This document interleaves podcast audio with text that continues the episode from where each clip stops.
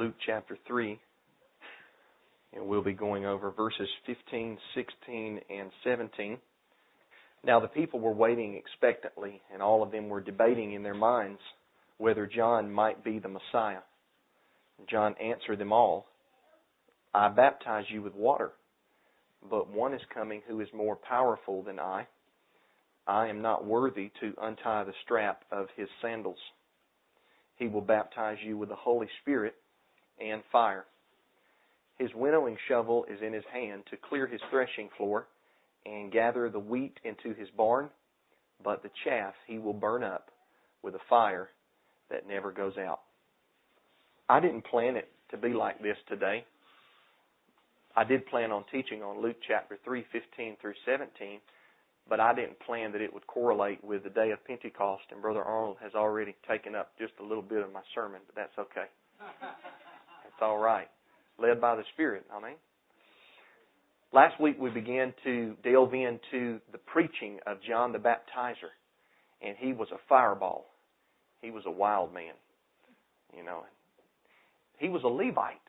You, do you realize that he was a Levite? His parents, both of them, not just one, but his parents, Aaron and Elizabeth, or as they would have been known at that time, Aharon and Elisheva, they were both from the lineage of Aaron. John the Baptizer was a thoroughbred Levite. But yet he goes into the wilderness of Judea and he preaches a message of repentance. Why? I believe, obviously, it was because he had the desire to, but the desire was placed in him by our Heavenly Father. And it had already been prophesied that he would go in front of the deliverer, Yeshua the Messiah. It had already been prophesied. The book of Malachi, the book of Isaiah, we talked about that a couple Sabbaths ago. So here this man, he's out in the wilderness, right? He's clothed with camel's hair. He's got a leather belt around his waist, and he's hollering, Repent, for the kingdom of heaven is at hand. And repent means what? To change your direction, right?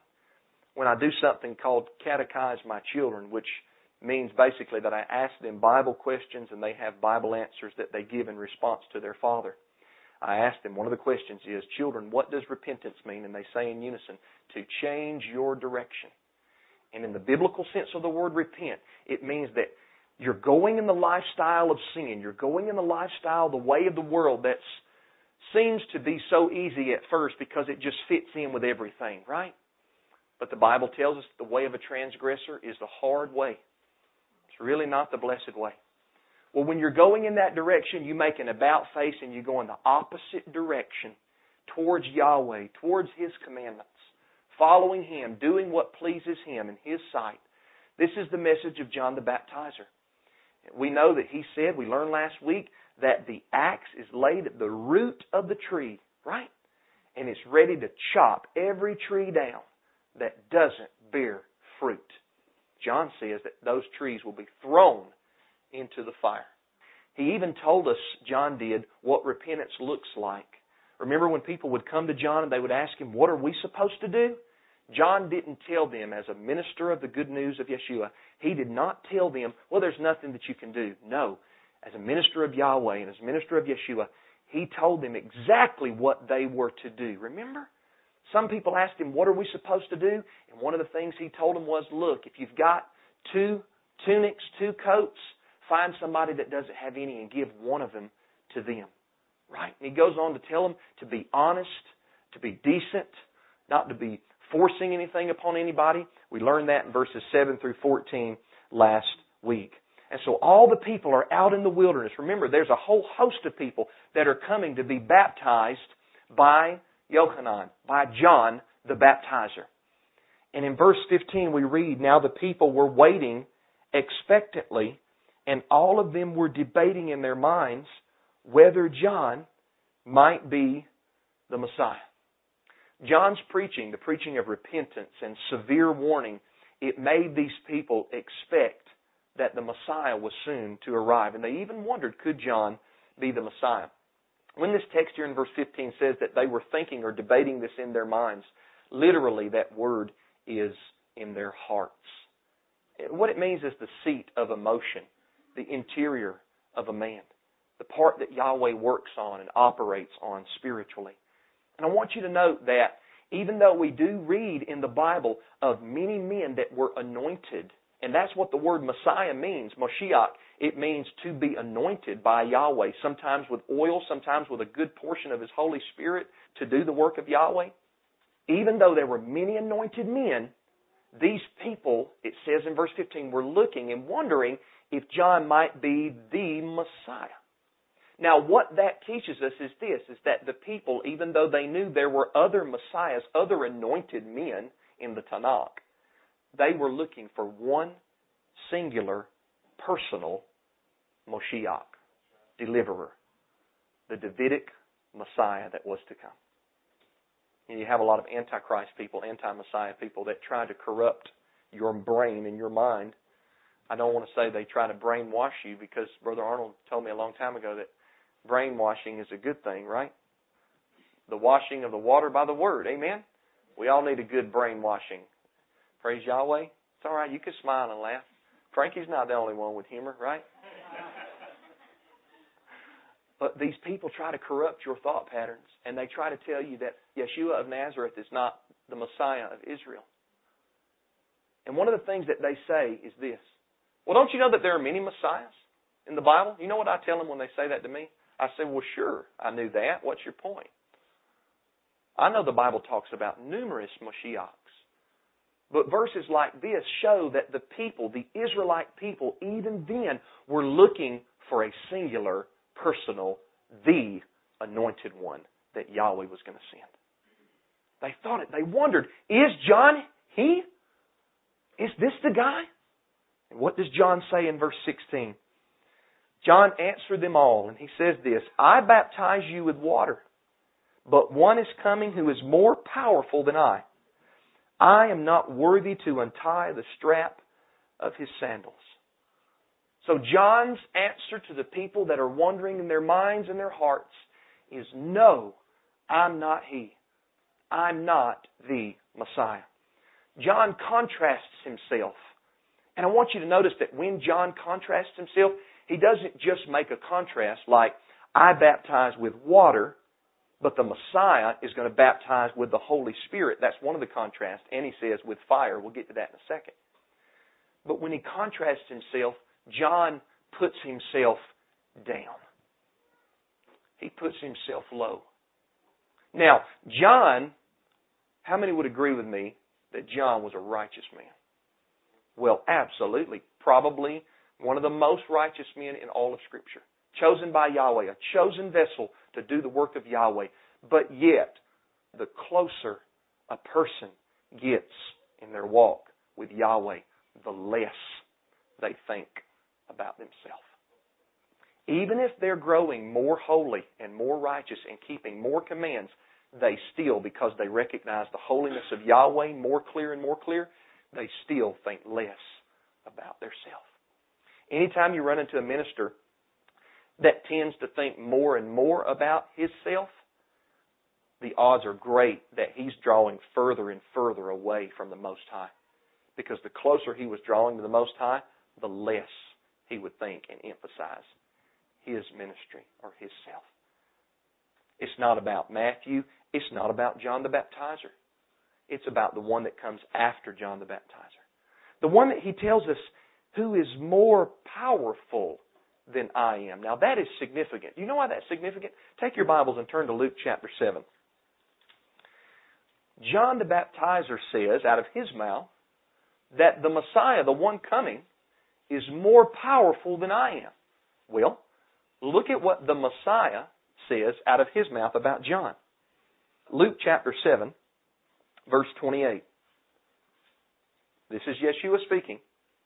He says, I tell you, among those born of women, no one is greater than John. But the least in the kingdom of the Almighty is greater than he. And he's talking about once we get to the finality of the kingdom, we'll all in that state be greater than we could have ever been here in this state.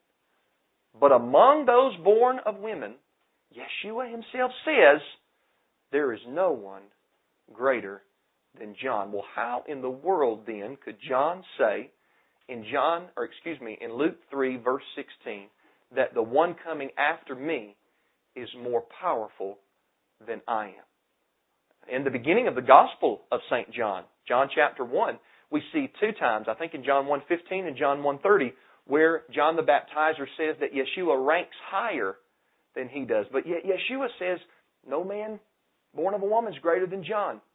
Brothers and sisters, and this is because, and Yeshua knew it when he said it, this is because Yeshua, although he was made of a woman, Galatians 4 4, he was not born of a woman like a regular human being was. I'm talking about the doctrine of the virgin conception of the Messiah. Where that the Holy Spirit overshadowed this young teenage girl named Miriam, a Hebrewess, and caused her to conceive miraculously in her womb by the power of the Holy Spirit. This is how both statements don't contradict.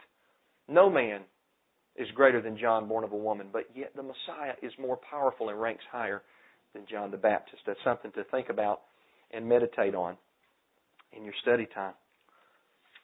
John's humility is so low that here in verse 16 he says at the towards the end, I am not worthy to untie the strap of his sandals. Humility, brothers and sisters. And when I read that from the mouth of John the Baptizer, you know what I think? I think I'm not worthy to untie the strap of John's sandals. That's what I think. And here John is saying that he's not worthy to untie the strap of Yeshua's sandals. This was a duty that slaves often in that day did towards their master. Think about footwear. Most people either, either went barefoot or wore sandals in the first century here in the wilderness of Judea and around the land of Canaan or the land of Israel. And the duty of a slave when the master would get home would be to unloose the strap of the sandal and then wash the feet of the master. It's the duty of the slave. John the Baptizer says, I'm not worthy to loose this one that is coming after me, to loose his sandal strap. Humility. Humble yourself. What I talked about two weeks ago? Humble yourself in the sight of Yahweh, and He, in due time, He will lift you up to where you need to be. There's no need for you to exalt yourself because the Bible says every mountain, what do we learn? Shall be brought low. The humble He exalts, those that exalt themselves, He brings them down low.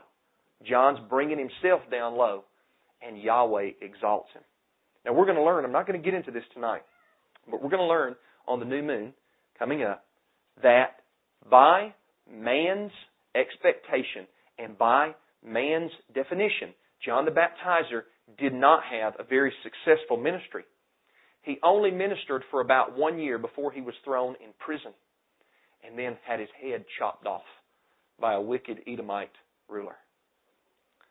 However, although man might say that his ministry was not successful, his ministry was very successful in the eyes of Yahweh because he did exactly what Yahweh wanted him to do.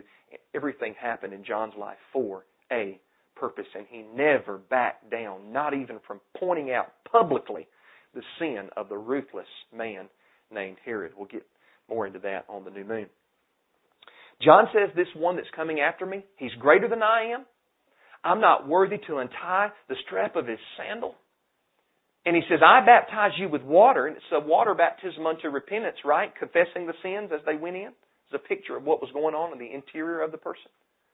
But he says, This fellow that's coming after me, he baptizes with the Holy Spirit and with fire. Now, I believe that when it says he baptizes with the Holy Spirit, I believe that this is correlating with two passages in the book of Acts, Acts chapter 1 verse 5 and Acts chapter 11 verse 16. In Acts 1 verse 5, before Yeshua was taken up into heaven to take his seat at the right hand of Yahweh, he said, look guys, I'm going to come back in the manner you see me leave. He says, but you guys are going to be filled, he's talking to his apostles, with the Holy Spirit not many days from now. And then in Acts 11:16, that passage where Yeshua talks about there in Acts 1 5 is quoted again in Acts 11:16 about the household of Cornelius. And in both cases, there were people that miraculously received a gift. And I just taught seven sermons on it, so I'm not going to teach another one. Don't worry. they received a gift whereby they were endowed with the ability to speak foreign languages that they had never learned. What a gift! Now, Brother John, it's only one of the gifts of the Holy Spirit. And you don't have to have the gift of languages in order to have the Holy Spirit. That's a false doctrine taught by some in denominationalism. It's one of the gifts, but it's not the only gift. Me and Brother John Bocare were talking about in Acts 19 that when those men that Paul laid hands on received the Holy Spirit, there, in all likelihood, if you read the text, some of them spoke in languages, but others prophesied. And we see in 1 Corinthians 14 that prophecy is the greater gift, at least in the congregation, over the gift of languages. But there's many other gifts of the Spirit that Paul talks about in 1 Corinthians 12. Okay? So Yeshua, part of his ministry is going to immerse or baptize people in the Holy Spirit. This does lead me in the direction that there is a special baptism of the Holy Spirit post Yeshua. Now, I do believe that people had some form or measure of the Holy Spirit prior to the first coming of Yeshua. I just taught through Luke chapter 1 not too many months ago, and we saw a mother and her little baby in the womb still received the Holy Spirit. Uh, remember, Gabriel told Zechariah when Zechariah was ministering in the temple, he said, This child that your wife's going to have in her elderly age, he's going to be filled with the Holy Spirit from his mother's womb. And at six months, there in the gestation period, he leaps inside of Elizabeth's womb, and then she's filled with the Holy Spirit, right? So the Holy Spirit was given to people in some form or fashion prior to the first coming of Yeshua, but there seems to be some kind of special anointing or special baptism that Yeshua is going to bring. Yahweh's given, them, given him the authority to bring that. You'll be baptized with the Holy Spirit. Now, then John says he'll also baptize you with fire. And a lot of people take this, Holy Spirit and fire, they take this to mean one and the same baptism. And I don't. I don't believe that. I believe what we have here is two baptisms. Now, one reason, and I would probably say the only reason, that people would take it to just be one baptism, Holy Spirit and fire, meaning the fire of the Holy Spirit, is what we see in Acts 2, verse 3. Because remember when the apostles received the gift of languages and there was some kind of an appearance of cloven tongues of fire on their heads? But never in Acts 2 is that said to be a baptism of fire. It's just saying that when the baptism of the Holy Spirit came, there was some kind of cloven tongue of fire, and I believe cloven refers to the different directions and the various languages that went out in, in different ways on that day of Pentecost in Acts chapter 2. And now we're going to get more into the Pentecost section of the sermon. I think you'll see this in just a second. But I believe that the baptism of fire is a baptism that you should not want to partake in.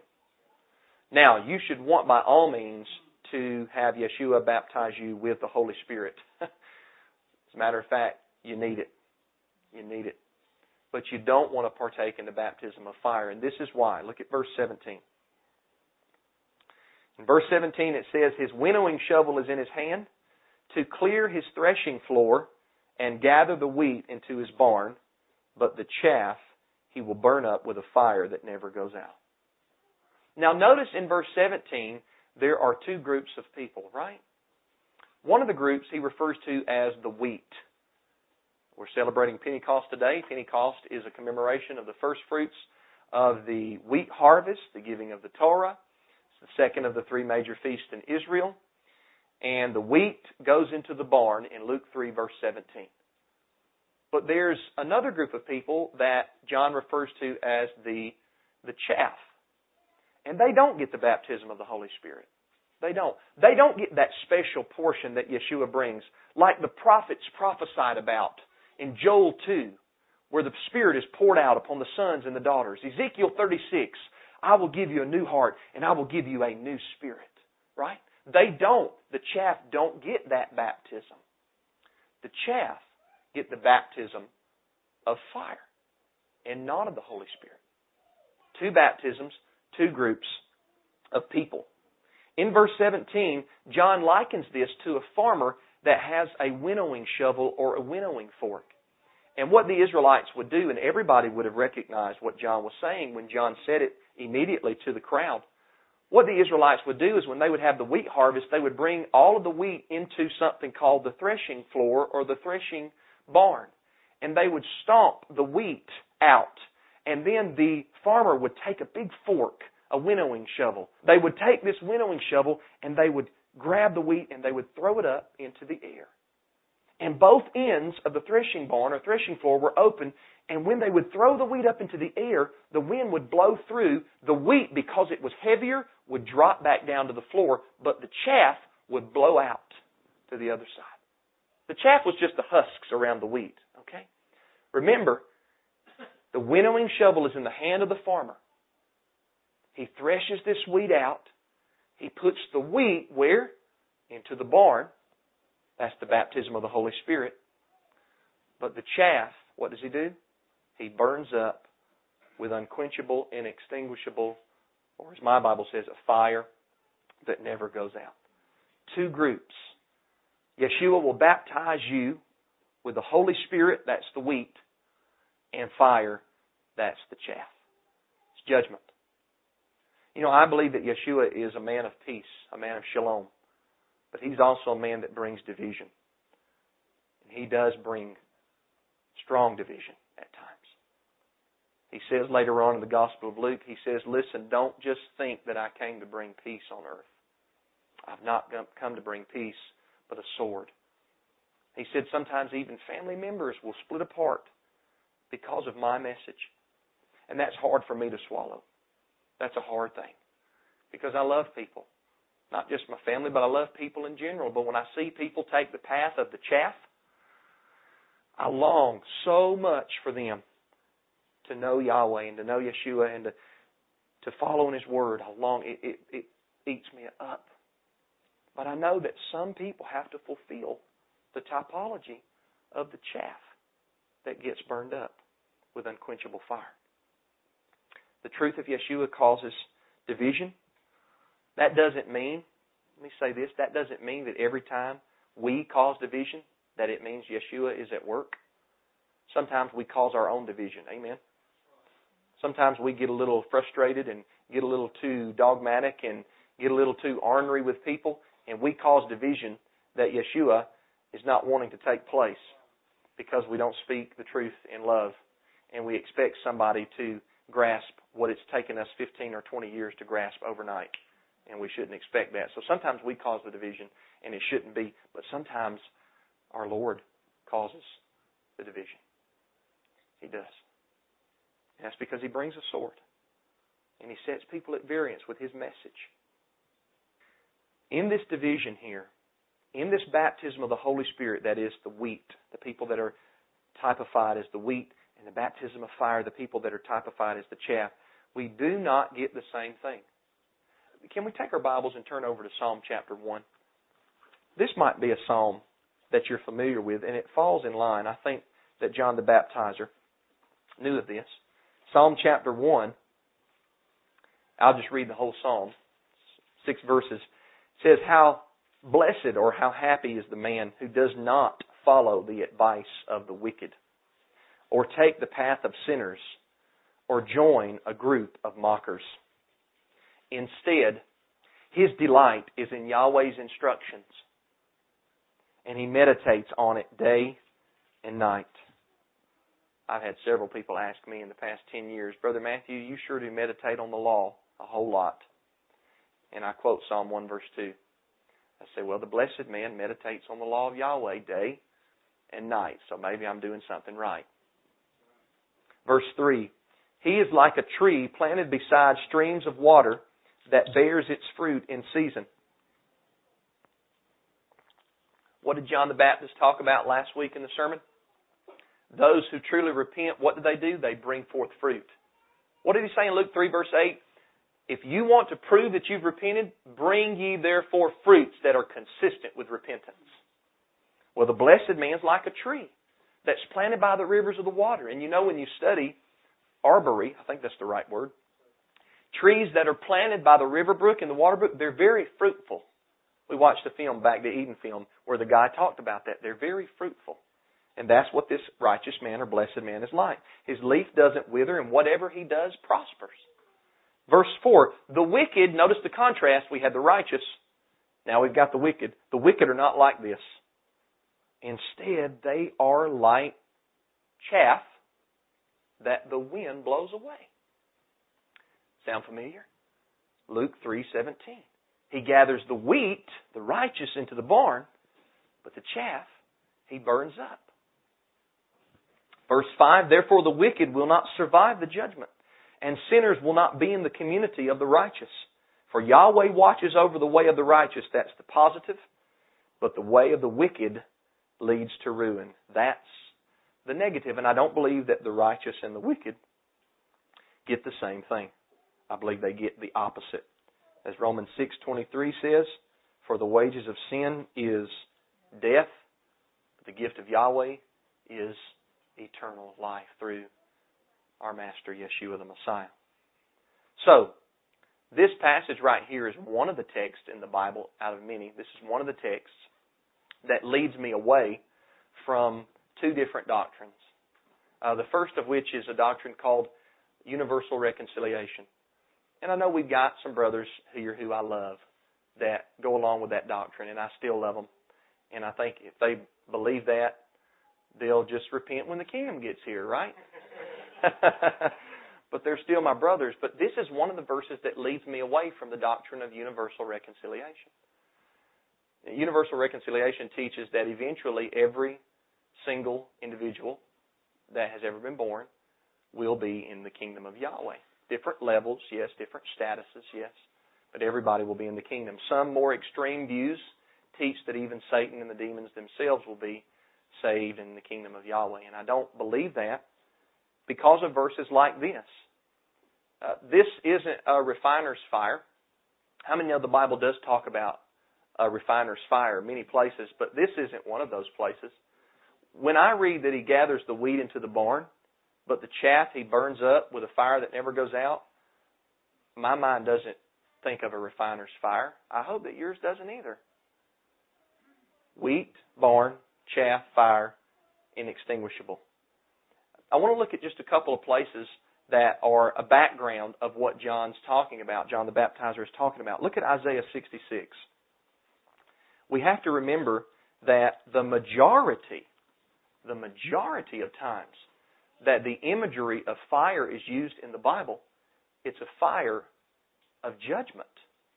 And it's a fire that destroys and not a fire that refines. Isaiah 66, verse 15. Look, Yahweh will come with fire. His chariots are like whirlwind to execute his anger with fury and his rebuke with flames of fire. For Yahweh will execute judgment on all flesh with his fiery sword and many will be slain by Yahweh. Doesn't sound like a refiner's fire to me. As a matter of fact, I know that it's not because if you go down to verse 23 and 24, it says, All mankind will come to worship me from one new moon to another and from one Sabbath to another, says Yahweh.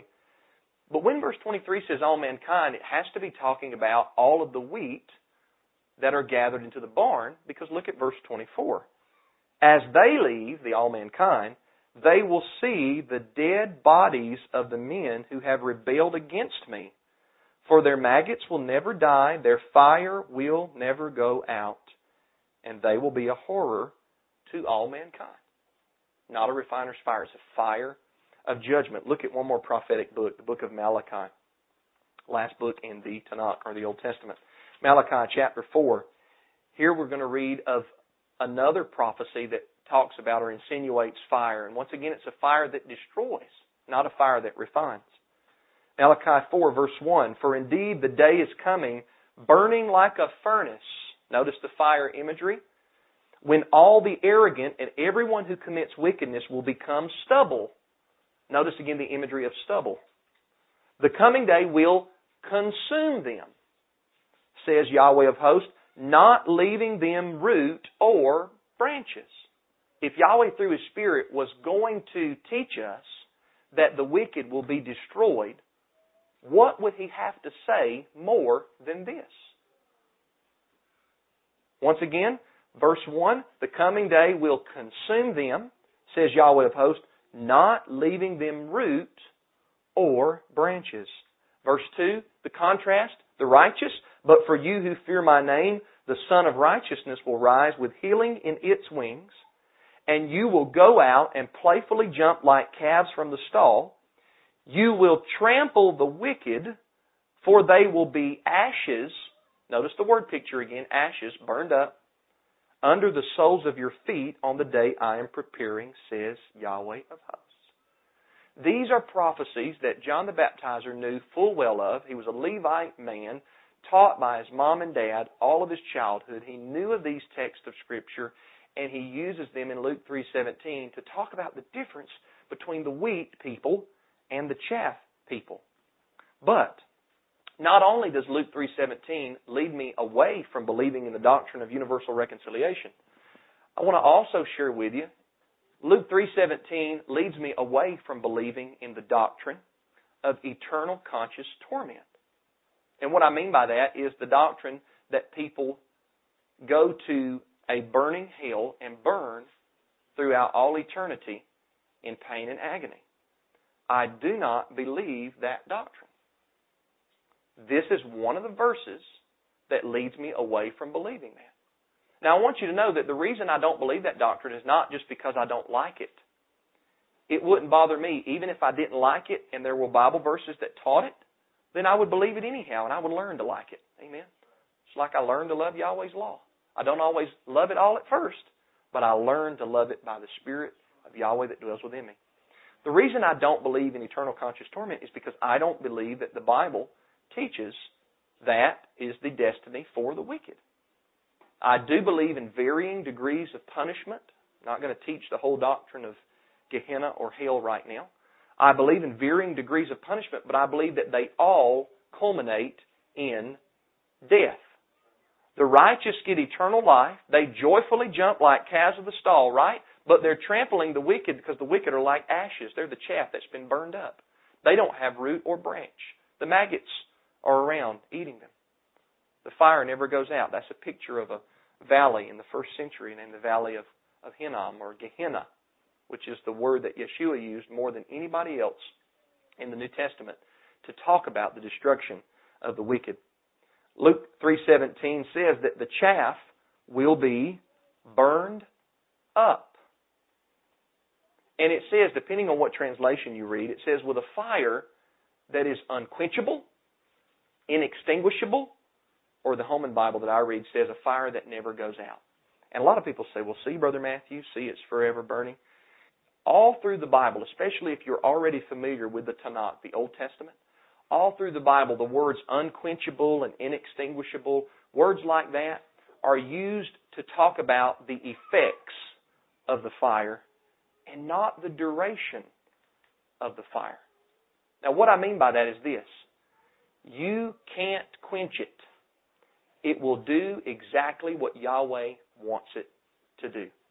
In that way, it is inextinguishable. Only Yahweh can put the fire out. You can go to texts like, and I urge you to do this, Isaiah chapter 34, and you can read about how that the land of Esau, the Edomite territory, was consumed with unquenchable fire. But it's obviously not burning now. Uh, you can read in Jeremiah 17, right around verse 27, where Yahweh was going to give a severe destruction on the people of Israel that desecrated the Sabbath day, and he would kindle a fire in their gates, and he says the fire would be unquenchable, meaning it will do exactly what I have designed it to do. And I do want to turn to this last one. Can we go to the book of Jude? It's the book right before Revelation. Jude, there's only one chapter, so we'll go to Jude chapter 1, verse 7. tell you what, let's start reading at verse 5. Jude chapter 1, verse 5. Now I want to remind you, though you know all these things, the Lord having first of all saved the people out of Egypt, later destroyed those who did not believe. And he has kept with eternal chains in darkness for the judgment of the great day angels who did not keep their own position but deserted their proper dwelling. Verse 7 is my key text here. In the same way, Sodom and Gomorrah and the cities around them committed sexual immorality and practiced perversions, just as they did, and serve as an example by undergoing the punishment of eternal fire. Now that's even more, it seems like to me, potent then unquenchable or inextinguishable. But we all know that Sodom and Gomorrah is still not on fire right now, right? But the eternal refers to the effects of the fire. It wiped out Sodom and Gomorrah, never again to return. And the fire that is unquenchable in Luke 3:17 will burn up the chaff. It will do exactly what Yahweh wants it to do, and no man, no matter how strong he thinks he is, no man can put out that fire.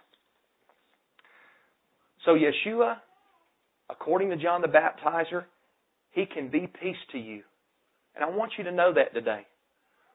If you're living in sin and you've not yet repented of your wickedness and your sorriness and your filth, and you're hanging on to all of those transgressions, you can drop it all. If you repent of your sin and trust in the Savior, you will be saved from the wrath of Yahweh. He will save you. But He's not peace or the Prince of Peace to everybody. To a lot of people, He's the baptism of fire. And they're the chaff. And they get burned up. And they're destroyed. And they die and they have to be apart from Yahweh forever. We, like John the Baptist, if we're true preachers of the good news of Yeshua, we, like John the Baptist, need to point people to the one that came after John the Baptist. John never pointed people to himself as righteous and as good of a man as he was. He never pointed people to himself. He always pointed people to the one that was more powerful than he. And that's what we need to do today. You know, we can preach a lot of law, but if you don't follow that preaching of the law up with gospel, it's not doing anything. The law wounds, it convicts, it condemns, but people need to hear the sweetness of the good news of the Messiah. That even though the law condemns them straight to Gehenna, there is a way of escape. Through the Prince of Peace, you can repent and believe in Him, be baptized in water for the remission of sins. And He will be to you the farmer that gathers the wheat into the barn. Amen? And I want us to remember this Pentecost that we are either going to be wheat that's gathered into the barn, or we're going to be chaff that's burned up with unquenchable fire. And just ask yourself, which one are you? You know, if you haven't repented, and if you're still holding on to your old ways, you will be burned up. And you will experience the second death. And it will be very, very bad for you on that day. So I urge you, I urge you as a minister of Yahweh to repent of your sins and trust in the Son of Yahweh that died for all those that repent and believe in Him. And you'll be the wheat into the barn. Amen. Hallelujah. So let's stand and have a word of prayer as we close. And Almighty Yahweh, I love you so much, and I'm so thankful for your word. Let us remember the words of John the Baptizer. Let us, Father Yahweh, love his message. Father Yahweh, I pray that you would let us follow his message. And I pray that even today when we read about him, that we would still hear him telling us, No, I'm not the Messiah. There's one coming after me. He's more powerful. And he baptizes with the Holy Spirit and with fire. And he's got a winnowing shovel in his hand. And he's ready to dole out what needs to be doled out. I pray we would hear that same message today. Father, on this feast, thank you for all the beautiful brothers and sisters and all the wonderful children. I pray that you just give us a great time of fellowship and food. Father Yahweh, just bless all the sisters and brothers that have brought food for the congregation to feast on. And Father, we bless you for the good good land that grows the food. We bless you, Father, for the removal from the land of Egypt many years ago, and also for the nourishment that the food brings to our bodies. We glorify you, Father Yahweh, and it's through your Son, Yeshua of Nazareth, that I pray. Amen.